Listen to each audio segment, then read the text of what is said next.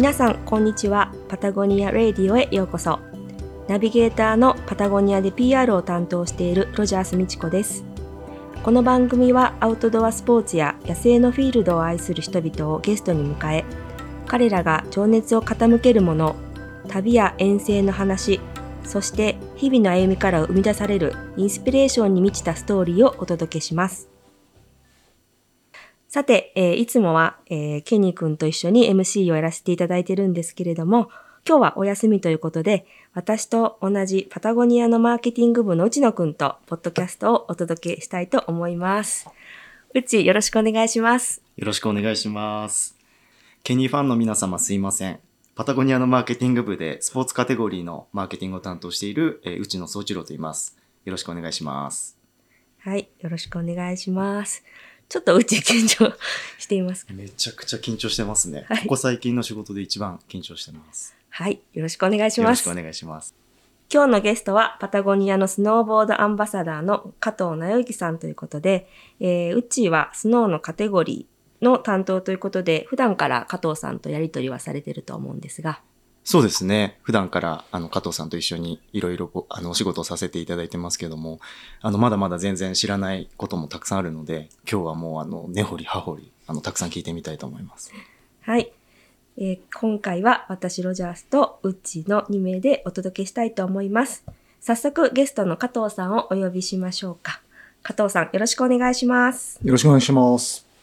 本日は加藤さんのご自宅のある山梨県北杜市で収録を行っているんですけれども、私初めてご自宅に伺うことになりまして、すごくかっこいいですね。うんびっくりしちゃいました。ね、ロマンが詰まってますよね。ギアだらけで。ねえしかも一つじゃなくてたくさん。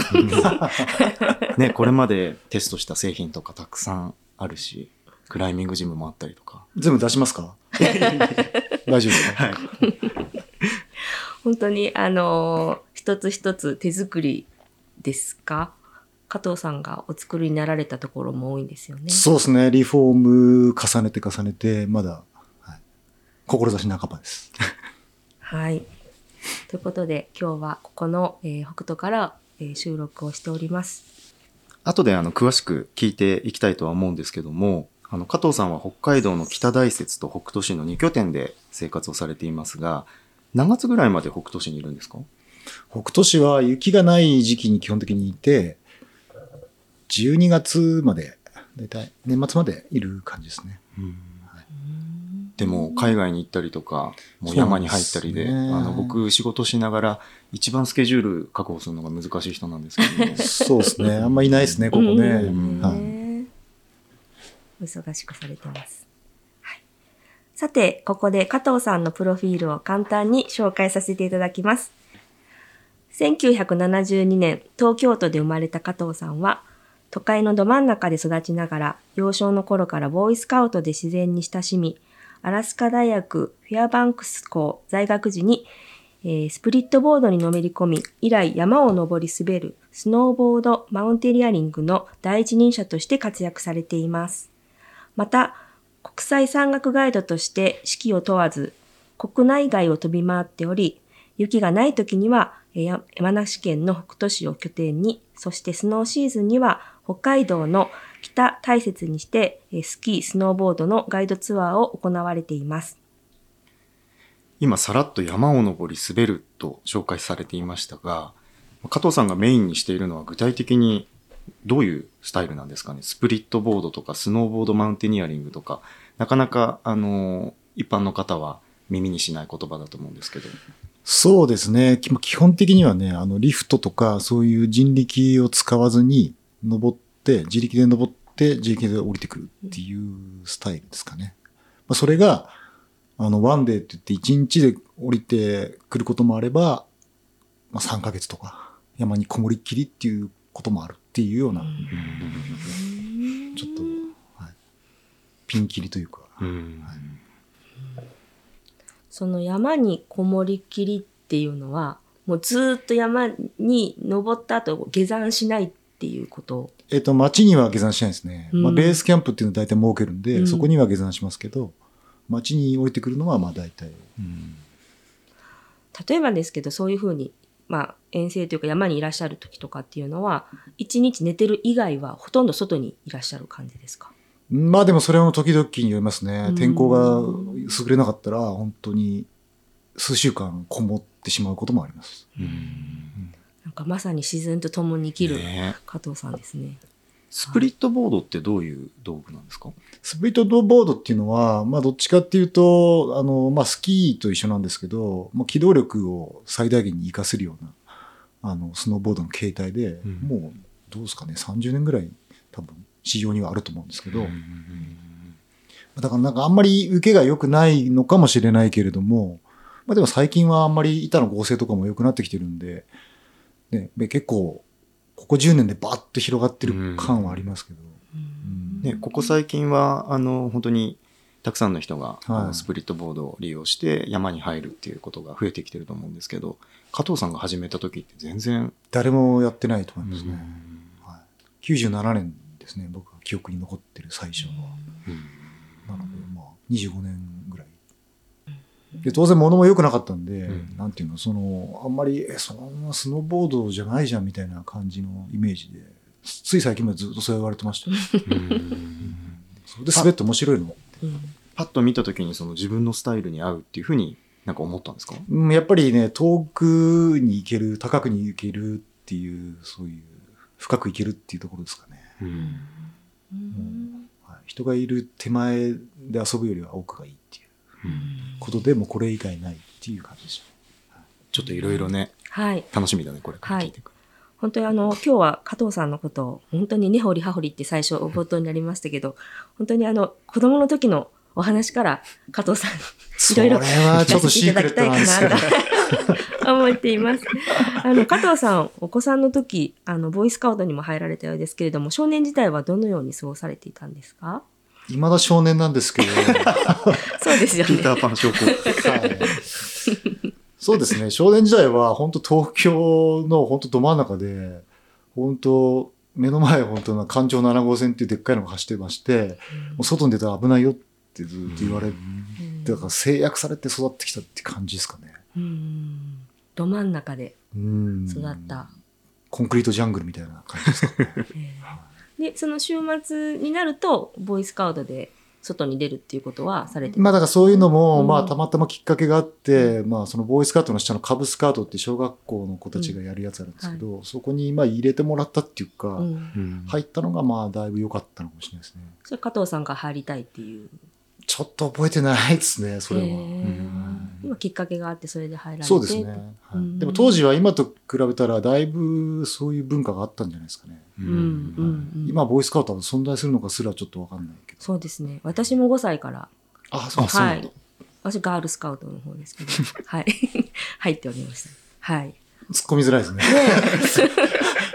でも、私の年代とかは結構、ボーイスカウト、ガールスカウトでね、うん。なんかここにピンバッジつけたりとか、ね。なんかね制服着たりとかね、そうみんな結構そんなのやってましたよね。はい。へえそれで、ボーイスカウト入られて、まあ、あの、自然と一緒に、まあ、なんか遊んだりとか、アウトドアの、そうですね。がスタートした感じですかね。うん。まあ、今で言うと多分野外教育みたいな感じだと思うんですけど、うん。そういうのに触れて、うん。そうすると非日常じゃないですか完全に、はい。うんその都会の生活から全く一変した感じになるんで、うん。そこはすごい面白くて面白くて、うん。早く週末にならないかなってずっと思ってました、ああ、そうなんですね。で、ボーイスカウトで、まあ、行くところ行くところ、いろんなところで、まあ、アウトドアの楽しみ方っていうのを、こう、学んで楽しんでいたというふうな少年時代ですね。そうですね。だからその非日常を楽しもうと思って一生懸命やってたって感じですかね、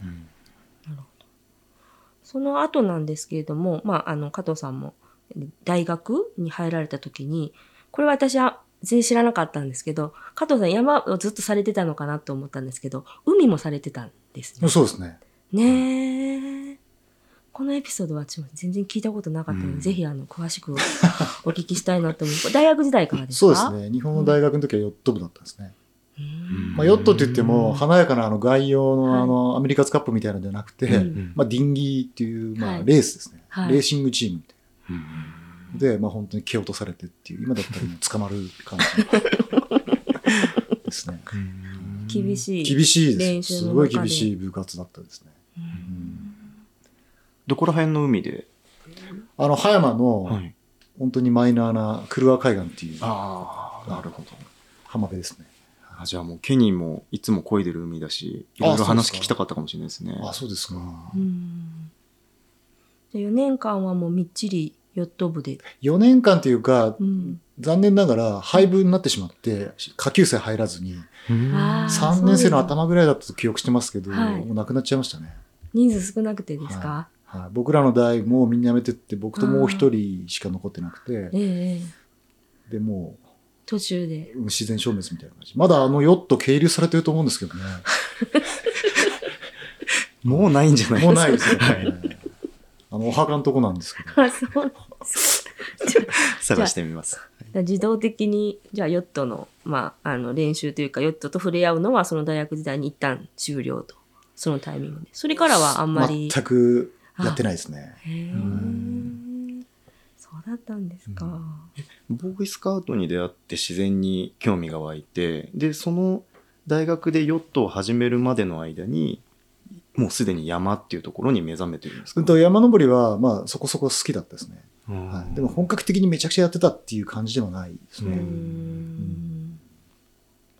じゃあそれをこう始めるっていうきっかけになったのは、まあ、この後もあの少しお話しさせていただきたいアラスカのタイミングですか、まあそうですね。今の基盤になってるのは多分そういうことになると思いますけどね。うんただ、そのボーイスカウトでその山っていうか自然に触れ合っはいて、まあずーっと好きだったっていうのがあって、まあそのはい海に行ったっていうのは、はいまあ別にそんな区別があるわけでもなくて、ただ自然は自然なので、うんうんうんまあ流れ的にそうなっただけであって。はあ、なるほど。なので、まあ、あの、学生時代は日本で過ごされた後に、まあ、その後大学の方、まあ、アラスカの方に行かれるんですけども、そのタイミングで何かこう自分の中で、なんかターニングポイントというか、なんかこう影響を受けたこととか、まあ、日本の大学からね、あああの、アフリカじゃない、すいません。あの、アフリカは行きたかったですね。アラスカの方に行かれるっていう、まあ、しかもこう専攻されてたのも自然環境マネジメント学部というところで、これは何かこうそのタイミングでヨヨット部がなくなってしまった後ですかね。いや、ヨット部はね、あんまりもう関係なくて、はい。アラスカは本当にその幼少期からあ憧れがあったんですよ。うんんアラスカっていうものに対して、今みたいに情報がすぐね、取られる時代じゃなかったんで、うん。アラスカっていうのは、その、上村さんの本とか、ううん。ん新田次郎さんの本とかで読んでて、うん。勝手に子供ながらそういう同型があって、うん。もうそれに憧れ、れがあっただけですね。はいうん、もうそれでもうアラスカ行きたいってずっと思ってたっていう。でも思ってて行動に移すってすごいですよね。まあでも結局日本の大学行ってる時は、うん。そんなことも忘れて、まあそれを満喫してたんですけど、うん。卒業して、いやでもやっぱ行きたいなっていう気持ちが強かったですね。うーんまあ、ぜひあの大学日本の大学卒業後にアラスカ大学のフェアバンクス校に行かれたというふうになったんですが、まあ、本当に、まあ、まずその向こうにあの行かれて、まあ、アラスカってどんな印象を持たれましたか？初めてでしたか、そうですねの時は。。完全に初めめてですね。うん。で、英語もろくに喋れずに行ってますから、当然。あなので、まあ、すごい大変だったっていうのと、まあ、1月に空港に降り立った時にもうマイナス40度ぐらいだったんですよね。で、本当ダッフルバッグ1個でー、半端ないですね。半端ないですね。もうそれで、いや、どうなるんだろう、自分っていううんのがあったけど、うんでも気づいたらなんか歩いてましたね、マイナス40度の中。はいでもだからそうそこから始まってるんで、もう初日からもう結構サバイバルでしたね。うんまあ、毎日、まあ、大学に行ってでアルバイトとかはされて。アルバイトはその校内で許されてる仕事だけですね。うん。まあ、例えば図書館の、まあ、ライブラリアンと言われてるはい、そうなんですか、は貸し出しヘルプみたいなとこ。大学で勉強しながら、まあ、アルバイトも、まあ、してでその,、まあ、あの空いた時間にっていうところでまた山とかアラスカのいろんなところに、まあ、旅行だったりとか足を伸ばされて経験されたんですか？そうですね。はやっぱり日本の大学で、やっぱり当時の日本の大学って、あんまり勉強する感じじゃなかったんですよね。うんまあ自分も含めて。ん次回の念を含めて言うと、あんまり勉強せずに、はいでもなんとかはい菓子折りを教授のとこ持ってって卒業したみたいな。まあ4年間で卒業したんですけど、まあちょっとね、大学生活、まあ楽しかったけど、もうちょっと勉強してもいいなっていう気持ちはあったんですよね。うんうんうんうん。でもやっぱりでもアラスカ行ったからには、その好きな山をずっとやるっていうのも良かったので、うんまずはその、なんていうんですかね、その大学のレジストレーションの本部行く前に、うんそのアラスカの山岳部に入らせてくださいって行きました。まあアラスカアルパインクラブっていうところですけど。かっこいい。自然環境マネジメント学部に、ね、そのなんか大学の時にもっと勉強していけばよかったってとこですけど、この学部を選んだっていうのは、この学部を選んだっていうのは、まあいろいろあったんですけど、あと野生生物、まあ、星野道夫さんとかが所属してた野生生物、ワイルドライフっていう学科と、僕のそのナチュラルリソースマネジメントっていうのがあって、まあでもそのマネジメントでそういう、なんていうんですかね、林業ってわけじゃないですけども、林学って言って、まあこういうフォレストリーっていうこういう自然の中でも林とか森林に関する、ああいうマネジメントやってる、まあパークレンジャーみたいな人たちに、まあある程度、憧れではないけど、うんうん、そういう勉強いいなと思って、うんで、完全に理系なんで、もう一からやり直しみたいな。日本大学文系だったんですよね。あ、そうだ。そうそうすると、まあ、化学とか数学、まあ、科学、はいまあ、物理、はい全部はい。一からやってっていうんで、これはちょっと大変でしたけど。しかも英語だもんね。ねそう、だからもう寝てないですね、一日。そうですよね。はい。一日1時間、2時間じゃないですかね。はい。今だったら死んでますけど。やっぱ20代の若いですしね若いうちは全然何でもできますね。うんでも夢中で。そうですへね。ーで、面白い体験があって、はいアラスカ大学時代に、英語で夢見るんですよ。うんだからもう完全にスイッチが切り替わってて、言語のスイッチが切り替わってて、うん英語で夢見るっていう期間がずっと続いてましたね。でもそれって今は全くない。うんうん戻りましたか？はい。スイッチが戻る。そうなんですね。あの、アラスカのその大学は4年間行かれてたん実はアラカリフォルニアのやりたい学部があったんで、うんアウトドアリクリエーションマネジメントっていう学部に行きたかったんで、一、はい回カリフォルニア、北カリフォルニアの方に編入したことありますね。へーああそう2セメスターだけですけど。2セメスターって言うと大体9ヶ月ぐらいかな。ううーん。だから計5年。そうだからアラスカ大学在籍は5年っていう形。ビザギリギリですね。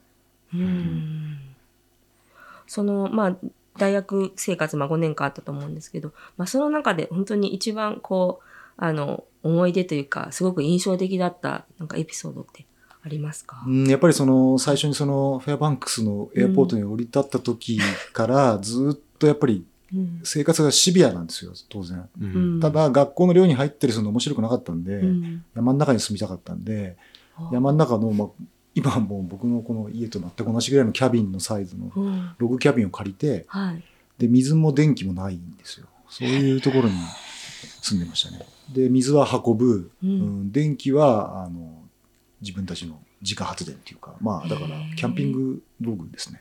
うん山道具で全て。すごいねうんなので、まず一番最初にしたことは、マウンテンバイクを買ったってことですね。移動手段として。はい車は買えないので、うんマウンテンバイクを買って、今でもありますけど、うんそれでずっと生活してたっていう感じですかね。うん学校からね、自転車で1時間ぐらいです、山の中。片道。い でもその時期によっては結構雪やもちろん。はい深いですよねだからもう最初のうちはみんな車止まってくれました。死ぬから乗れ。最後の方は。街では有名な日本人そうですね。最後の方はもう全然、ああ、いつかっていう。有名だったんじゃないですか、ねうん。まあだから生活がまず大変だったのと、まあその語学っていうか勉強もうん。本当に日本大学と違って、うん。ね、入るのは簡単だけど出るのは非常に難しい。よね。うん。ので勉強すごいしたっていうイメージと、でも金土日はそのアルパインクラブで山に行くっていう。う、ん。そのなんか三部構成みたいのでもう本当に寝る暇なくてあれは楽しかったですね。もうすごい充実したっていうかもうねその5う年間。んそうですね。その5年間がなかったらうん。今こんなんじゃないでしょうね。うあっという間でしたか？あっと言います。あ、加藤さん、アラスカアルパインクラブについてちょっと少し説明してもらっていいですか？そう、アルパインクラブっていうのは、さっき山岳部って言いましたけど、全然そんな感じじゃなくて、行ったら、もう完全に教えてくれるわけでも全くないですね。もう駐車場まで連れてってくれたら、あとはもう勝手に行けって言って、一発目の参考覚えてますけど、まあ、全くついていけず、取り残されて、僕は一人で駐車場に帰ってきました。どこにいるか分からず。それがクラブのポリシーなんですか？なんか背中を見て学べじゃないけど教えないぞ。まあでも、基本的に日本と違って、アメリカってそんな感じだと思うんですよね。アメリカっていうか、うん欧米っていうか、ううんん全然全く教えてくれないですね。うん。その後も1ミリも教えてもらったことはないです。どうやって、まあ、やってるうちにだんだん自分もそのハードウェイっていうか、そういうやり方に慣れてきて、はい、でもそれが結構心地よくなってきて、まあ、頑張ってついてってっていううん。感じですかね。うん。でも毎日必死です毎日全てのものにしがみついて生きてたって感じですかね。なんかそういう感じがわかります。私もちょっと留学はしてたので。でも本当に言葉がなかなかできない中で、そんなと、いろんなところにそうやって所属して、で毎日毎日こうチャレンジするって、なんかすごいなと思うんですけど、そのアルパインクラブには何人ぐらいのの生徒さんいらっしゃるんですか？正直ね、わかんないですよね。結局、所属人数が何人とか、そういう山岳会と全く違うんで、うん全くわかんなくて。あったり合わなかったり。うん、そうあったり合わなかったり。で、結構毎週来てるなっていう人もいれば、うん。まあ、アースカ大学の教授のおじさんがいて、うんその氷河を研究してるおじさんがいて、ーまあ、その人も仕事をほぼやってなくて、うんずっと遊んでる感じでしたけど。でもそういう人たちは結構来てましたね。うんえじゃあクラブの在籍人数とかもわからないし、わかんない。現場に着いたら勝手にやってたしクラブとしてどういう、クラブとは名ばかりの、はいそう、あの、個人参考を勝手に楽しむっていう。なるほど。はい。いろんな行き先のオファーがあって、その中から自分で選ぶっていう。はいねいろんな国の学生の方いらっしゃったんですか？でも、うん。山のクラブにはうん多分アメリカ人しかいなかったですね。いっぱいいましたよ。やっぱりうん北欧の学生とか。うん。やっぱ都会から来る学生はね、結構辞めちゃいますね。すぐうん弱くて。うんうんうん。ニューヨークとかロサンゼルスとかから来る学生は、もうみんなうんちょっとやっぱうつ病になっちゃう。へ気候とか。えっと、やっぱり、うんあの、暗いんですよ。極夜うんで、12月とかはもう本当に全然日照時間ないんですけど、うん。夏はね、ずっと白夜ですけど、うんそういうのでもう嫌になっちゃって、あうつ病になって辞あ。めるっていう。んまあ、その中でもね、力強く、加藤さんは。うん、もうね、そんなこと考えてるゆとりはなかったですね。うんんその病気になるなんてうん全くうん頭の片隅にもなかったですね。もうとにかく必死すぎて。今を生きるっていう。そうですね。うんうんはいその在籍時に、やっぱり今後もやっぱ山をややっていきたい、山と向き合っていきたいっていうふうに、やっぱり思った。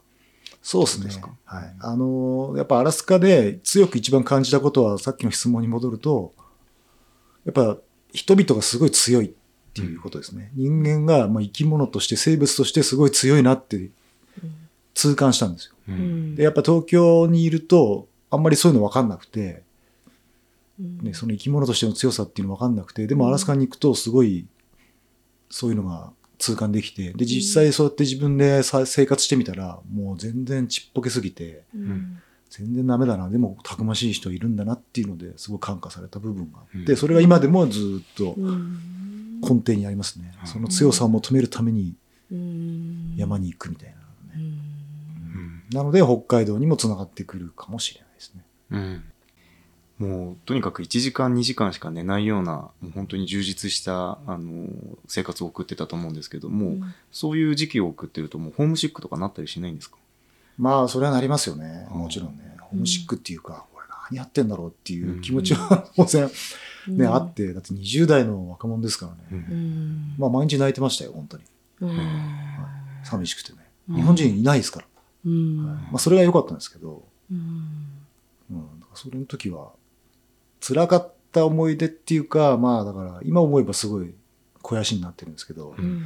その時はもう結構、しんどくて泣いてましたね。うん帰り道大体泣いてました。1時間の自転車で。そうですね。うんやっぱりあの時って今みたいにこう SNS とか情報とかもうんねないもんね。ないんですもんね。はい。あの時電話、まあ日本にもし電話するって言ったら電話そうですね。ですよね。今みたいなああいった経由でチャットこう話せるような感じではなかったから。はい。公衆電話でコレクトコールですね。そうですよね、手紙だったりとか。手紙ですね。ねえ、はいまあでも、今考えればね、それでが良かったなと思って。ねうん今の時代だったらうん、また全然違うと思います。あはい。だって何でもできるだったら。うんあの時代で良かったって今でも思ってます。ーうんで、あの大学卒業された後、その後は日本に帰ってこられたんですかね。そうですね。ねそれも結構、一大決断だったんですけど、はいまあ、とりあえず日本のこと知らないのに、うんなんか、アラスカで生きる術はいっぱいあったんですけど、はいでで、もう日本のこと知らないなと思って、うんとりあえず一回帰ろうと思っうんたらもうずっと今、日本にいますけど。はい。で、日本に帰られた後、まあ、いろいろ活動ね、あの、始められたんですけど、その中でも一つ、パタゴニアとの出会い、パタゴニアで働いていらっしゃったと。そうですね。もう帰ってきてすぐだったと思いますけど、何年ですか？2002年ですね。?2002 年。じゃあ私同期な感じですか？ど うそうかもしれないですねあ。そうあ2001年か。でももう本当22な2年とか21年前ですよね。そうですね。そうですか。お店は確か神田でしたっけ？えっとね、目白なんですあ、けど、めっちゃすいません。うんうん。それはいくつかそのね、アウトドアのお店もたくさん、ブランドもある中で、パタゴニアにされたっていう理由も。まあでも、まあアメリカの大学行ってたってのもあるんですけど、やっぱり、もちろんお金ないけれども、最終的にはね、うん。いいものを身につけて山に行かないとやばいっていう認識がすごいあったんで、うん。まあパタゴニアはずっと使ってたんですよね。うん。アラスカの時もですか？そうです。あ、はい。そうなんですはい。か。だから90年代からずっと使ってて、で、まあ日本に帰ってきて、うん。まあなんか、まあそしたらリクルートキャンプあったっていうことで、まあ行ってみようかなっていう感じだったんですかね。加藤さんの普段の生活について、ここでは少しお聞かせいただきたいなと思うんですけれど、はい。まあ、あの、最初冒頭にもありましたけども、ほとんど家にいらっしゃらないっていうところで、普段の生活ってどんな感じなんですか？まあ、例えば、北斗と、あの、北大雪での生活もあると思うんですけれども、あの、トレーニングとか、まあ、さらには食生活とか、ちょっと幅広くお聞かせいただきたいと思います。はい。まあ、北斗におっしゃるようにあんまりいなくて、いないんですけど、いるときは、どっちかっていうと、こういう田舎暮らしを楽しんでるっうんていうのはありますね。そのさっきの家をリフォームしたりとかう、ん。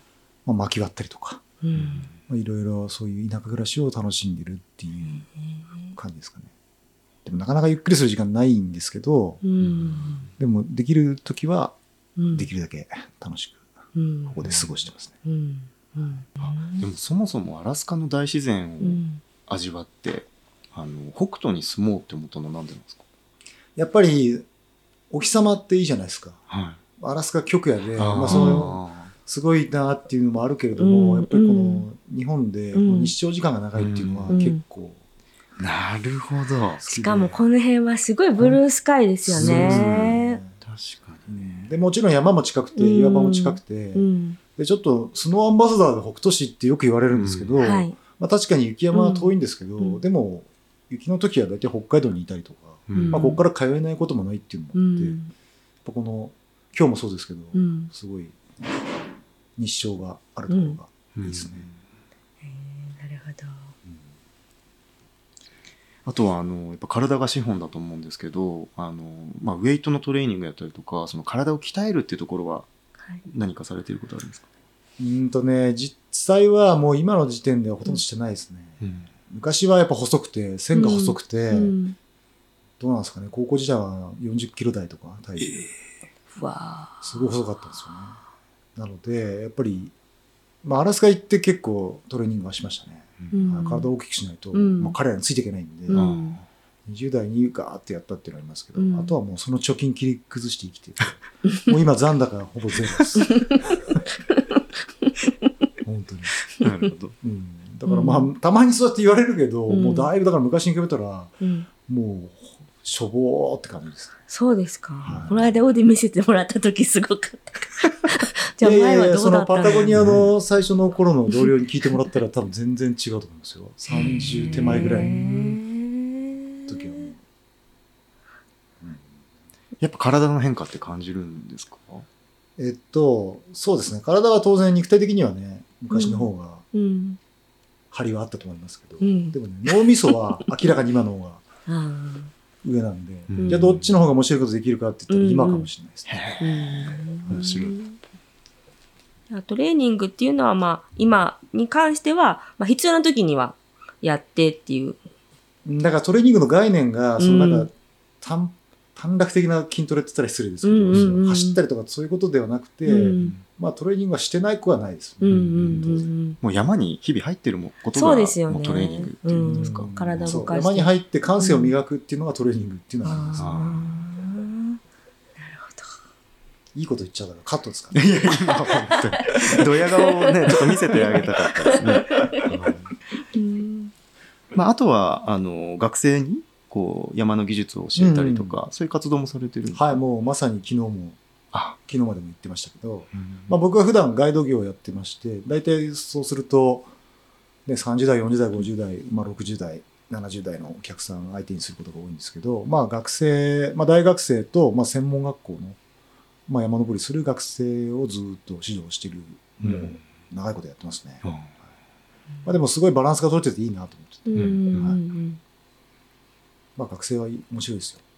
うんうんその次世代の人たちへの、まあ、加藤さんのそういったスキルだったりとか、それを教えるっていう声は、もちろん学生のにとってもすごく、さんにとってもとても、あの、経験としてもありがたいことだと思うんですけど、加藤さんにとっても、やっぱり若い人たちに、まあ、伝承していくっていうか、いろいろとこう伝えていくっていうことに関しては、やっぱり、こう、うん、加藤さんなりのこう哲学だったりとか、加藤さんなりに何かこう、心にこう決めてらっしゃることとかってありますか？そうですね。どっちかっていうと、今言われたように、うん。あんまり、そういうなんか、技術表面的なことじゃなくて、うん。まあ、思想みたいのをそうやって繋いでいくっていうのはすごい大事だなってずっと思ってます。ん。なので、実際は山に一緒に入ってわーわーやるんですけど、うん。最終的には、まあ、うん。思想を学び取ってもらって、それを自分なりにやってもらうのが一番いいのかなと思います。うんアラスカアルパインクラブと同じ感じですか？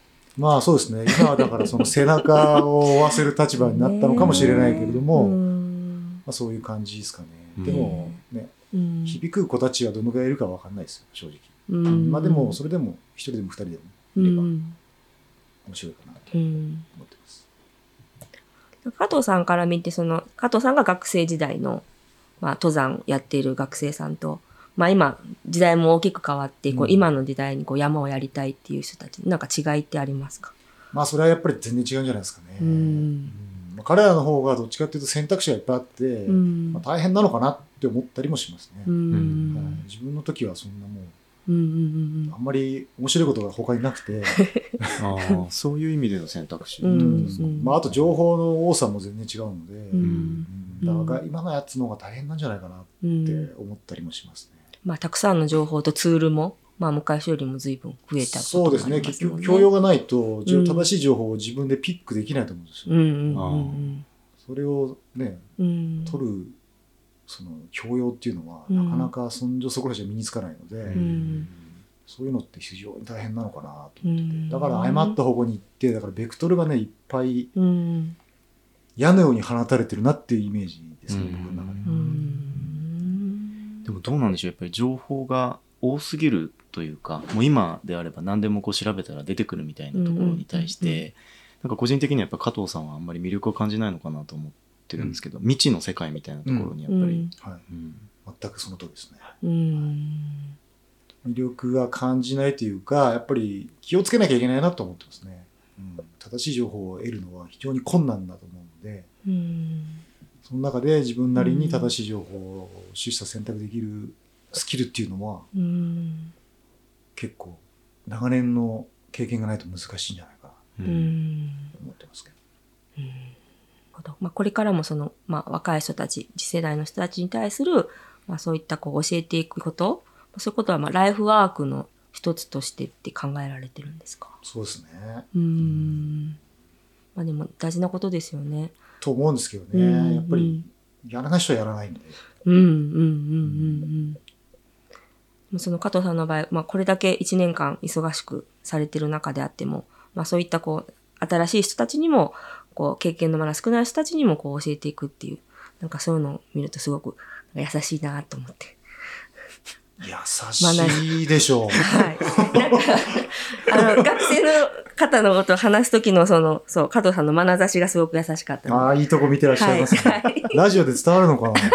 そうですね。残念ながらこと残念な見がら。れないので、うんはい。ありがとうございます。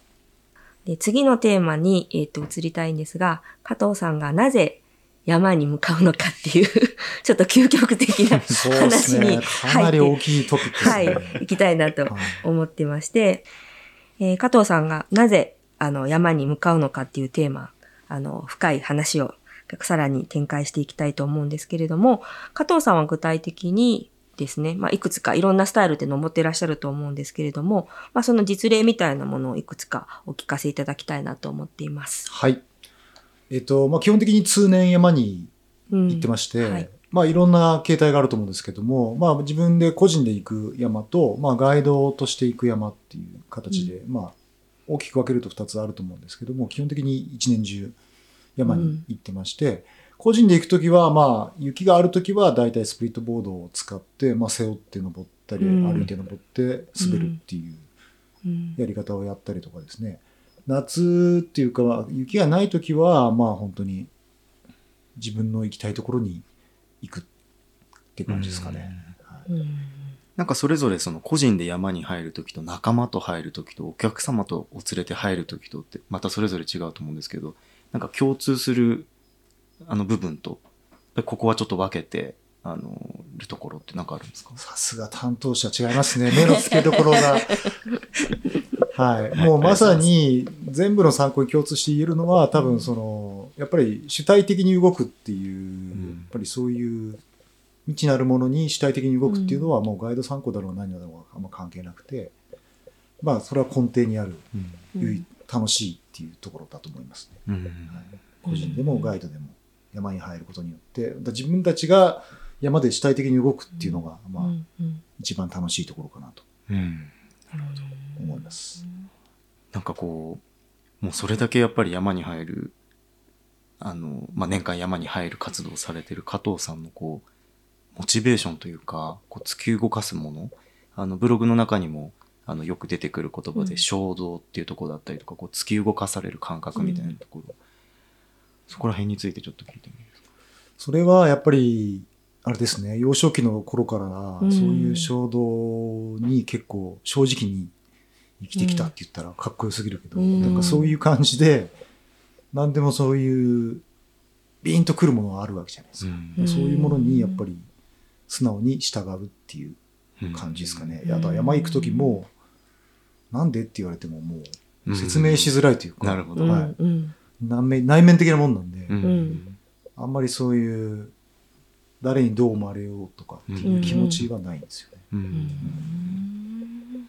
まあだから欲張りなのかもしれないですね。他者と共有したいっていう気持ちは全くないです。よ。なるほど。う。ん。自分が行きたいから行くっていうであって、まあでも確かに仕事であのご一緒させていただいて、まあ、最近になってこう撮影にあの入ってもらったりとか、うん。まあ、フィルムに出ていただいたりとかしてますけど、まあ、加藤さんって本当になんていうかこう記録に残すことにあまり興味がないっていうか、うんあのなんかそういう印象すごくあったんですよね。うんまあでも手帳はね、ありますけどね、全部焼き捨てます。え 何の手帳ですか？いやまあそういう自分の記録的なやつですか、あね。ー忘れないように。微暴録的に？まあたまに書いてますねそれをなんか後世に残すとかあの若い世代につなぐとか、うんそういったところに興味はない後世残すとかさ、うん。うんだからそういうの多分捉え方の問題だと思うんですけど、うん。自分の中では別に大層なことしてるつもりは毛頭なくて、うん。うんなんでそういうことをね、本当に自分ですげえなと思ったらもしかしたらちょっと聞いて聞いてっていうのあるかもしれないけど、別にないので、うん。そんな、みんながよく言われるんですけど、うん。そんな、そんななんか残す残すって言うけど、そこにモチベーションはないですね。うんすごいことしてるんですけどね。ねえ。うんだからまあ幼少期の頃からやっぱりその山っていうところにビンと来て、そのモチベーションっていうのはずっとこう燃え続けている状態。そうですね。やっぱりそこら辺はななんとなく耐えなくて、それ耐えたらどうなっちゃうんだろうって自分では分かんないですね。それが耐えたら怖いですね。ある日、ある日パタッと。う。うんんまあさっきのその突き動かされる衝動みたいな話ありましたけど、なんかつい何年か前に、あの、まあ、冬の北大雪での活動が終わって、北斗に帰ってきて、で、まあ、窓から、あの、山を眺めてて、カイコマ、まあ、滑りたいみたいな、そういう衝動に駆られて、チャレンジしたみたいな、そういう話がありましたけど、それはまさにそういう。そうですね。まあ本当に、まあ今日も見えるかもしれないけど、すごい家から見える、うんすごい綺麗な北面の、まあ、ルンゼがあって、まあ、そこはまあずっとで見てたら、まあ綺麗だな、綺麗だなって。で、沢登りだったり、アイスクライミングだったりではよく行ってたんですよね。うん。なんでまあ、ちょっとあそこは滑った方がいいかなっては思ってたんだけど、うん。でも全然なんか、そんなになんていうんですかね、絶対絶対って感じじゃなくて、ぼーっとしてる時に、ある時に、あ、これコンディション整ったかなと思って、夜中に飛び起きていってしまったっていうのはありますね。発作みたいな。そうですね、発作。はい、あの時は発作でしたね。11時ぐらいパッと目覚めて、これは今日いいかもって、で、バーって行きましたね。そういうレベルの、うん。ねえ、あの、うん。参考じゃない気はするんですけどね、綿密にこう時間をかけてとかっていうとこなのかなと思ったんですけど。まあでもそれはあれじゃないですかね、経験でカうん。バーあるしたっていうからですよね。すごい。うん。まあでもそれで自分も、その発作的に行って帰ってきて、うん。そのなんか滑ったことがどうとかっていうよりは、そういう発作を起こせる自分にちょっと安心したっていうのが、うん。僕の中で一番印象に残っていることですね。ううんんその参考そのものよりも、うん。そういう自分がまだいたんだなと思って。その参考をこう、まあ、達成するっていう言い方が合ってるかどうかあれですけども、まあ、そういうもののこう美学みたいなものってお持ちなんですか？その達成するっていうものに対する。そうですね、達成するっていうか、うん。そのなんか結果っていうよりは、はい。その中身のどうやったかっていう方にすごい興味があって。プロセスってことですよね。ね。はいだからあんままりその結果は、うん。結果で言ったらもう打率は本当低いですね。うん。そうなんですか、はい、解雇されるレベルです。プロ野球で言う、うん、まあ間違いなく、はい、1割以下じゃないですか、打率。う うんんでもそんなもんだと思いますよ。結果だけ求めてたらね、多分、うんまあ面白いことできないと思います。うん。まあ僕のその考え方で言えば。うん。ね、ブログの中にも書かれてたキーワードがやっぱりすごい印象的で、うん。あの、この冬のあのスノーポジショニングキャンペーンのテーマでも、あの、テーマにも通ずるところがあるんですけど、うんこう自分がこう何をしたかにさほどは興味はなくて、うん。こうどうしたかっていう、ハウとかプロセスみたいな方に、まあ、興味がある。うんまあ、結果は結果で、うん。まあ、どうはこう中身みたいなプロセスみたいな話がすごい印象的だなっていうふうに思ってますね。うん。あの今回書いていただいたあのブログの中にもあのフェアなやり方とかフェアみたいなそういった言葉がよく出てくるんですけどそこは？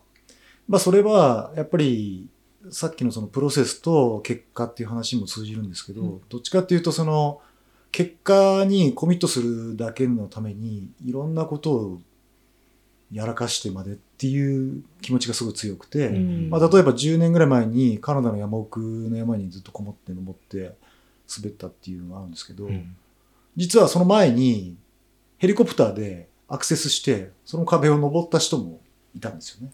うん。でもそういう人がいたとしてもそうじゃないやり方で泥臭くいくっていうところに自分は美学を感じてるので、うん。まあそれが僕の中ではそのフェアって分分かりやすく言うと思ってて、自分の中でルールを。そうですね。まあ,、ん。あの確率的なルールはなくて、うん。まあその時々によってルール決めてやっていかないと、まあ山ってねオリンピックゲームじゃないんであんまりジャッジできないと思うんですけど、うん。それは自分でジャッジしてうん。フェアにやるっていうのがまあ結構スタイル的には信条かもしれないですね。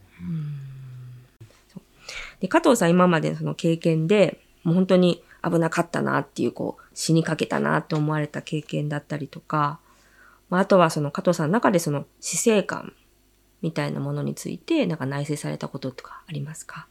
そうですね。それはやっぱりアラスカも経て、まあその、まあ、友人知人がやっぱり亡くなってる、多々はい。亡くなってるっていうのもあるんで、まあ死生観は多分、もしかしたら人よりはちょっと違ったものがあるかもしれないですよね。うん。どっちかというと身近に感じてるというか、うん。ね。うん。明日は我が身って言ったらあれだけど、うん。身近に感じてる部分もありますよね。うん。まあ、それをなんか表現するために、まあ、山登って山にいて、うん。その自分が生きてるっていうのを味わいたいっていうのも多分あると思うんですけど、うん。だからそれの裏側には当然死があって、うん。それがないことにはなかなか生を感じないっていううん。深い部分があるとは思いますね。うん。危ない目はね本当に。うん。好きなアイテムと同じぐらい語りきれない。まあそういった経験もあるけどやっぱさらに山には登りたいっていうそのモチベーションは消えることはないね。全くないし、うん面白いことにそうですね。うん。うんうんまあそのやっぱりこう危ない目にあった時ってやっぱ恐怖って絶対加藤さんも感じられると思うんですけどその恐怖とどういうふうに向き合われてるんですか？例えばその次の山に行く時とかに危ない目に遭ってしまうとやっぱりちょっとおじけづくというかうん。やっぱりすごくこう、計算してしまったりとか、すごく準備をししたりとか、いろいろこう、恐怖を克服するためにいろんなことをされるっていうのはよく山の方にも聞くんですけど、加藤さんにとってそうやってこう、恐怖の体験、怖い体験があった後とかは、どういうふうに、こう、リカバリーじゃないですけど、どういうふうに。うんまあ、はい恐怖も定義が結構難しいと思うんですけど、うんやっぱり昔に比べたら、まあ、先ほども言ったように、うん結構知能が上がってきてるんで、うん。生き物として、はい。まあ、その恐怖に対するその距離というか、うんそういうのをすごい縮めるのがすごい上手くなったというか、うん。その恐怖って定義が非常に難しいとは思うけれども、うんなかなかなんていうんですかね難しいですね。そのうん。うん。恐怖と思ってないって言ったらおかしいけど、うん。やっぱりリズムで、あの、どんどんどんどん恐怖じゃなくなくしてるんで。うん、だから他の人たちが恐怖と思ってることを、うんまあ自分たちは恐怖と思ってないっていうのが、まあうん一番わかりやすいのかな。うんた、だ、わかりやすく言うと、うん。例えば飛行機乗ってて、うん。落ちたらやばいなっていうのは 自分でコントロールできないじゃないですか。はい。そういうコントロールできない恐怖に対しての恐怖はありますね。ははあ。でも自分がコントロールできるものに対しての恐怖に関してはないです。はあ、すごい。それに対してはない。うん。だから、でっかい山行って雪崩の危険がありそうな斜面とかには近づかないとかっていうことに対する許容は上がってきてるわけですから、うん。うん。まあいきなりなんか乗るかそるかで突っ込むような参考はしてないですね、う今。うんうん昔はわかんないけどね。そこはもう本当に安全面っていうか、まあいろんなことも情報も入れて、で安全で、で、やっぱり行くっていうところはあるんですよね。もうそのさっきみたいにこう急にパッと思い、思っていくっていうことで。うんでもそこら辺のニュアンスが難しくて、うん安全を全部排除しちゃうとうんうん全く面白くないですよね。なので、うんその安全を担保してから行くっていう考え方は一切なくて、ああ、そうなんですね。はい、行けるって分かってるところにあんまり行かないんですよ。うん。なので、行けないかもなって、大体無理かなと思いながら行くっていう中で、うん。そういうコントロールできるうん。危険に対して自分でどんどん対処していく、うん。主体的に対処していくっていう作業が面白くて入ってるって感じですか今のお話ですごい加藤さんのことを一部よく分かった気がしました。はい、あの全部じゃないと思うんですけど、あそうなんだなと思って。ね。わかりづらいかもね、ちょっとね。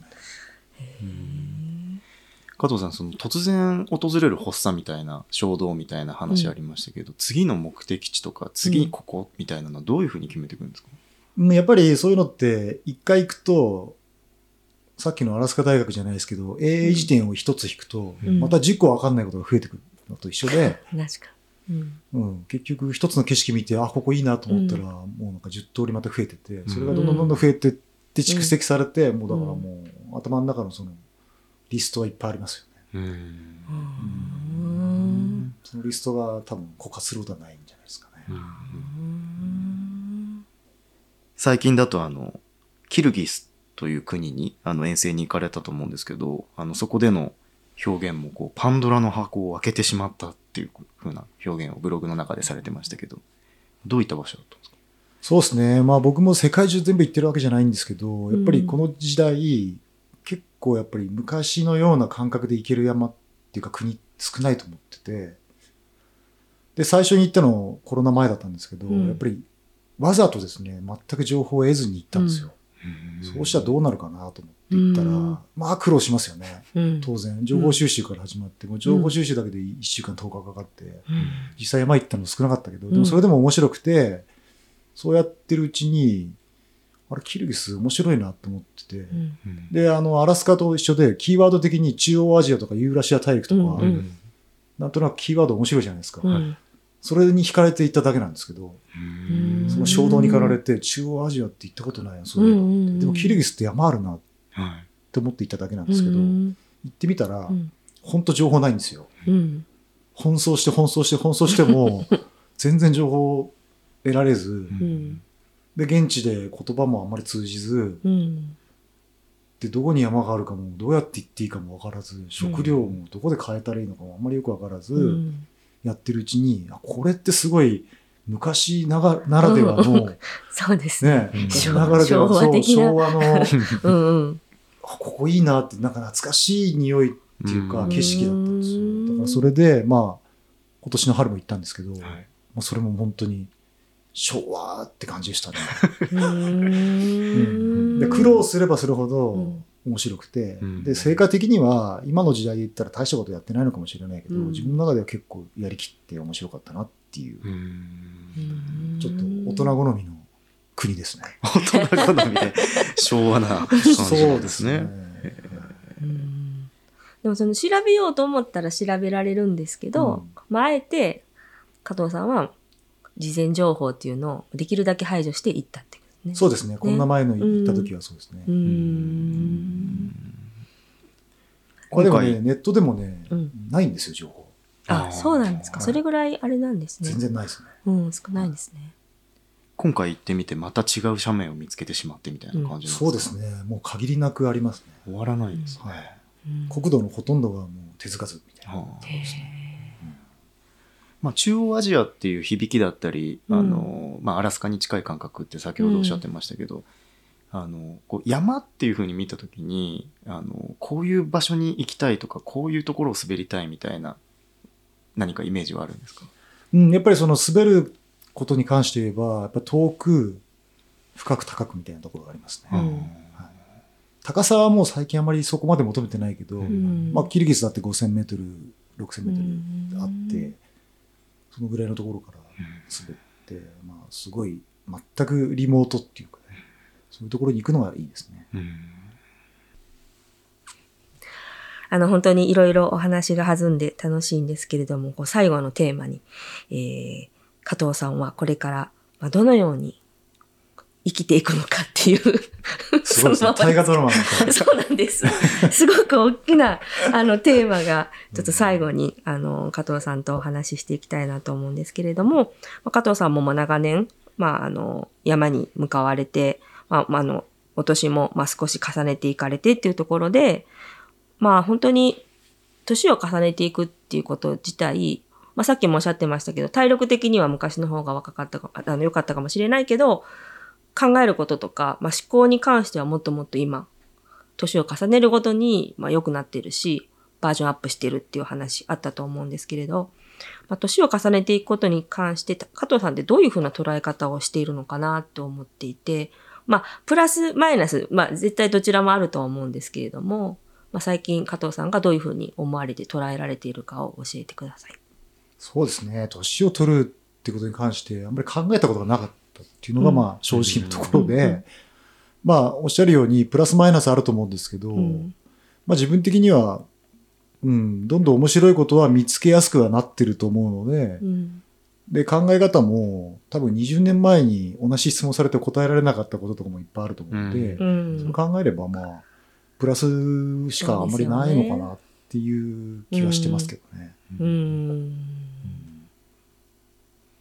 やっぱりこう、スポーツをする方に、まあ、やっぱり40代、まあ、後半になって50代になった時に、結構こう男性でガクッとなんか体力が落ちてみたいなお話もされる方よく耳にするんです。加藤さん自体はあんまりこう、気にはならない感じですか？すごく体力がとか。そうですね。まあ気にならないと言ったら、うんまあ嘘になるんですけど、うんでも、そこまでないですかね。うんそれより気力が落ちる方が怖いですね。うんなるほど、そうですね。気力が落ちたらもう結構やばいかなと思ってますけど、うんもうそれは別に落ちないんで。うんうんさっきのカイコマにチャレンジした時の発作があってよかったって話したのがすごい印象的だそうよねね。。うやっぱりんうん安心したっていうふううんに。うんそう、ああいう発作がなくなったら、うん結構、うんちょっとやばいかな。うん自覚症状的にやばいかなって思うかもしれないですけど。うん。まあ、細かいこと言ったらいくらでもありますよ。そのね、うん。動体視力落ちるとか、うん。目が悪くなったとかってね、いろいろあると思うんですけど、ううん。んまあでも、それに準じた山登りがあるんで、そうですね、うん。やっぱ今までの経験がの積み重ねもあるし。そうですね。ううん。ん。うん。まあ、世界中にそうやって楽しんでる人いっぱいいると思うんですよね。はい。全然うん。大丈夫かなと。まあ、これからまだまだ加藤さんも若いですけれどもそのライフスタイルとの生き方これからどういうふうにしていこうかな今はまあ2拠点の生活をされて、まあ、一年中いろんなところに行かれてますけれども今後って考え考えた時に加藤さんとしてなんかこうプランされてることってありますか？今後はもう東京に戻って引きこもりじゃないですか。そうなんだ。いや、冗談ですけど、まあでもね、どう生きるかって言われたら、ちょっと僕は聞きたいですね。逆に教えはい。逆に教えてはい、逆に指南してほしいぐらいです。あんまり先々のことをこう考えてうん綿密に計画を立てていくタイプじゃない。そうですね。僕は家のローンもないですし。うんはい なるほど。うんまあでも人生なかなかね思った通りにいかないこともあって まあプランしててもね途中で変更することも多いのが結構人生なのかなっていうふうに思うんですけれど、加藤さん例えば10年後の加藤さんってなんかイメージされることありますか？10年後はね、多分今とそんな変わらないと思ってますね。うん。20年後はちょっとわかんないですよね。うん。どうなってるか。うん。まあ、10年後も、まあ、今の生活の延長からさらにそうですね。うんもうだからね、あの、ヘッドライトは照らしてないかもしれないですね。テールライトは照らしてるかもしれないですけど。わかりにくい？中島みゆき的な。ちょっと詳しく説明してもらおう。で加藤さんは今後あの直近であのプランされている例えば遠征だったりとか何かありますか？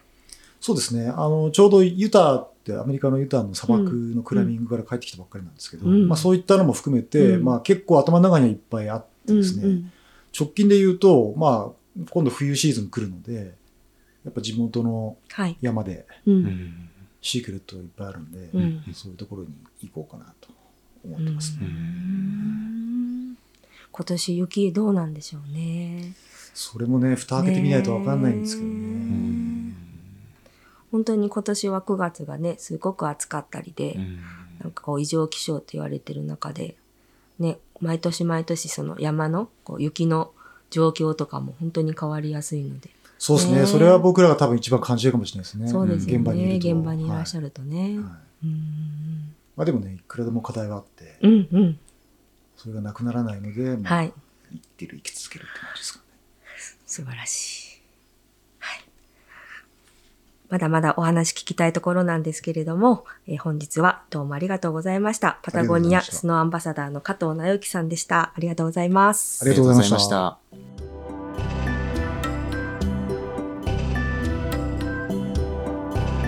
パタゴニアのウェブサイトではスポーツのナビゲーションからスノーへ進むと加藤直之さんのストーリーをはじめとしてスノーにまつわるさまざまな記事やフィルムをご覧いただけます。ぜひこの機会にパタゴニアスノーの世界をお楽しみください。